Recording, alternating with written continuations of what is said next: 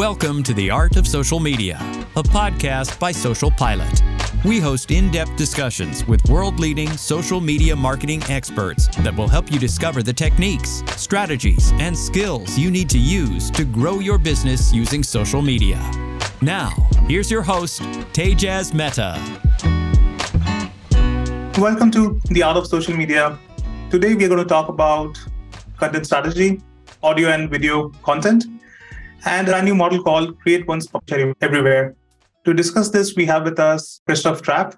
Christoph is an author, journalistic storyteller, live streamer, but really a content strategist at heart.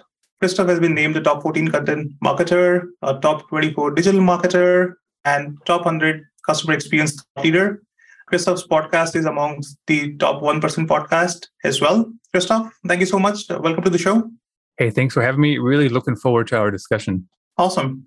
Christoph, one of the few things I want to kind of, you know, start with is your origin story. You seem to be doing a lot of things. You are like an author, you are a storyteller, you have a great podcast as well. Uh, you published some books as well. Where do you get this time and how did you kind of get this path? That's a loaded question. Where do I get the time? I mean, first of all, you have to make the time, right? How do you get the time to go to the gym? You got to make the time, get up earlier, stay up later, you know, reallocate your lunch hour, whatever it might be.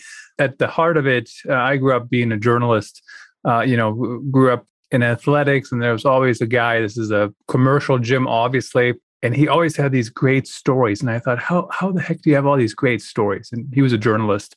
So I, I wanted to become a journalist from that point going forward. Wanted to go into sports journalism to begin with.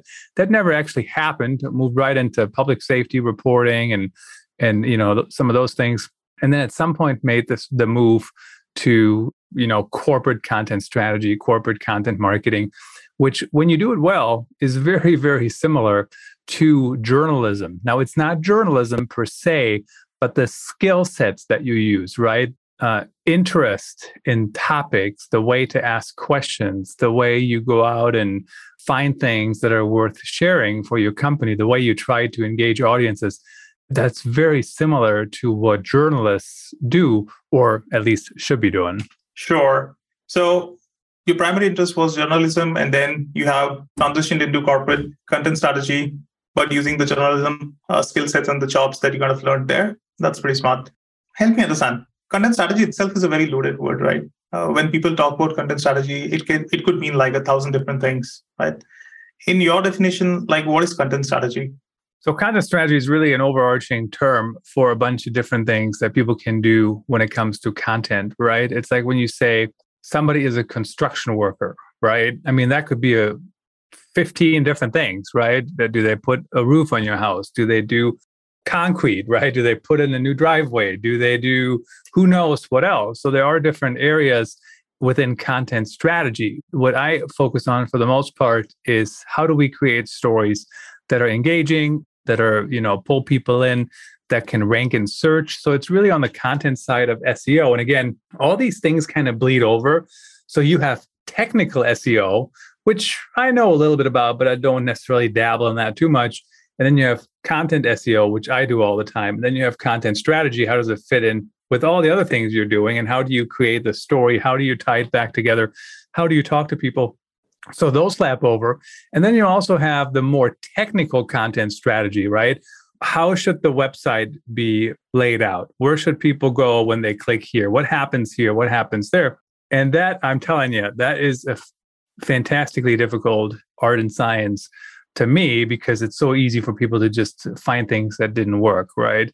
Or something isn't working on an iPad because when we created the iPad, when we created the website, the iPad Pro didn't exist yet, right? Just to pick on a newer example here. So you have all these overlapping things. That doesn't mean you can't dabble in those different things, but I focus mostly on how do we create content that's relevant, that engages people, that pulls people in, and that's unique. Uh, when I hear people say, oh, there's no more unique stories to be told. It's total baloney, right? Everybody has a unique story. They have a unique slant. They have a unique angle and that's kind of uh, that's really really important i think for companies maybe not for the current quarter but definitely for 10 quarters down the road maybe 5 quarters down the road maybe 15 but long term how do we you know keep engaging people to keep us top of mind when they actually need us down the road Sure. So you mentioned about a couple of things. One of them kind of uh, hit me was the content SEO, right? SEO is important. There's technical aspect that you don't dabble into, but there's content SEO. And then when you talk about storytelling, that's also a lot of branding, right? Something that's useful 10 quarters down the line. To me, that's branding. Is that the angle that you bring in in storytelling? Yeah, so it is brand it is branding but it isn't branding, right? So it's branding because sometimes so every story you are sharing, every content piece you're sharing, it has to tie back to your brand. So for example, if I'm let's just say I'm a software brand in some industry and I have to, everything I talk about needs to be related to that industry somehow. Not everything I talk about necessarily has to talk about my product, you know, at, you know, 100% of the time. But I don't know that most people would say that's branding. I think it's branding adjacent, right? Because if you're that kind of company, why the heck are you talking about sports, right? If you don't even work in sports or whatever, just to make up an example when I think of like when people talk about traditional branding, they talk about, you know, what is the brand voice? What is the brand tone? What's the brand colors? What's all this thing? And I think all those things work together when it comes to, to content strategy. But that's, I don't think that's what the content strategists in this model focus most of their time on, right? They just have it. Like, for example, I have the colors of the brand. Like, I don't need to think about that. Like, the designer can just do that for me or you know or send it to me so you have that but what you need to focus on is what are these unique stories that have something to do with your brand not always about the product but something right is it about a problem your customers are facing is it something they're searching for is it something that might just be of interest to them because sometimes you're just like oh that's kind of interesting or like oh that's kind of a that's cute. I hate that term when people say, "Oh, this campaign is cute," but you know what I mean. Like they're like, "That's kind of interesting," and uh, I think that's how it all ties together. Because at the end of the day, if it has nothing to do with your brand, why do it? Like, what's the point? That's just a hobby. Sure, absolutely. If it's irrelevant and not connecting to your audience, you know, who's going to read it? Uh, makes a lot of sense. Give me some examples of recent stories that you you really liked, either created by you, by your team, or by somebody else, but like something that you're really impressed with. I mean, I see interesting stories I, I like every single day. It's always currently I still say, let me look through Twitter quickly. Who knows how that's going to evolve with that recent acquisition and, and, and the major layoffs or whatever it was recently announced here. I like stories that are different, that are unique, that have a different point of view. On the Vox Pop Me market research blog, the one I really enjoyed recently was um, a, an interview with the Washington Commanders president, Jason Wright. And certainly the commanders are always in the news for something negative, right? And and more so on the, the business side than anything. But I really liked it because this president is doing a lot of unique things, a lot of different things. He's not just the traditional executive. And just it's just interesting to hear those stories. And the other thing is that story hadn't been told anywhere else right? And I don't know why, because it's market researchers might care about it, but maybe the general public doesn't care about that topic. Uh, but I found it very interesting just the access people give now. I mean, you know, if you would have asked me growing up a Washington Redskins fan, if I ever thought the president of the Washington football team would be on a podcast that I produce, I would have said, What's a podcast? First of all, haha. But, you know, no way I mean, no way that would have even crossed my mind. And now you can have, you know, you can't be turned down if you don't ask. And it's amazing how many people give freely of their time. You know, certainly there's a there's usually a time bucket around it, right? A 30 minute call or 45 minutes, but uh, but it's amazing how you can tell these different stories today. And so I really enjoyed that story for sure. Right. And I think the elements that you kind of brought out was one, access not usually available. Second, a unique perspective that was not told earlier. And mm-hmm. third, the kind of activities or the initiatives that the president is taking is not usual. He's doing he's trying to do something different. So are these the elements that kind of make a story interesting? Well, those could be some of the elements because the, the problem is a lot of companies, they write the same crap, right? Like everybody else. And they have exactly the same things. So you have to find a unique angle. It can't just be the same angle. So you're absolutely correct. That was one of the things that I enjoyed about that story is that nobody else had even written about that. And everybody covers NFL teams, right? So that's even more interesting. Um, you also have to figure out why does anybody care? So, like for example, in that story, you listen to, to him talk and you're thinking, okay, so the president is talking to fans one on one, and here's why he's doing that. And you wonder that's like really interesting. And when, when you see like the pictures, it's even more interesting, right? Because he's literally out there high fiving fans, talking to them. Then fans are tweeting about it, and they're like, "The president stopped by, Jason Wright stopped by, and here's what we talked about." And then he replies to them. I mean, it's like a never-ending hug fest, right? So it's very, very unique from that perspective, sometimes you do have to have some conflict in stories. And so in that story, I'm not sure there was too much conflict. I mean, I guess the conflict is that sometimes executives don't get all the insights they need because it's prepared for them. You know, it's summarized, it's boiled down. Sometimes it's overly sterilized.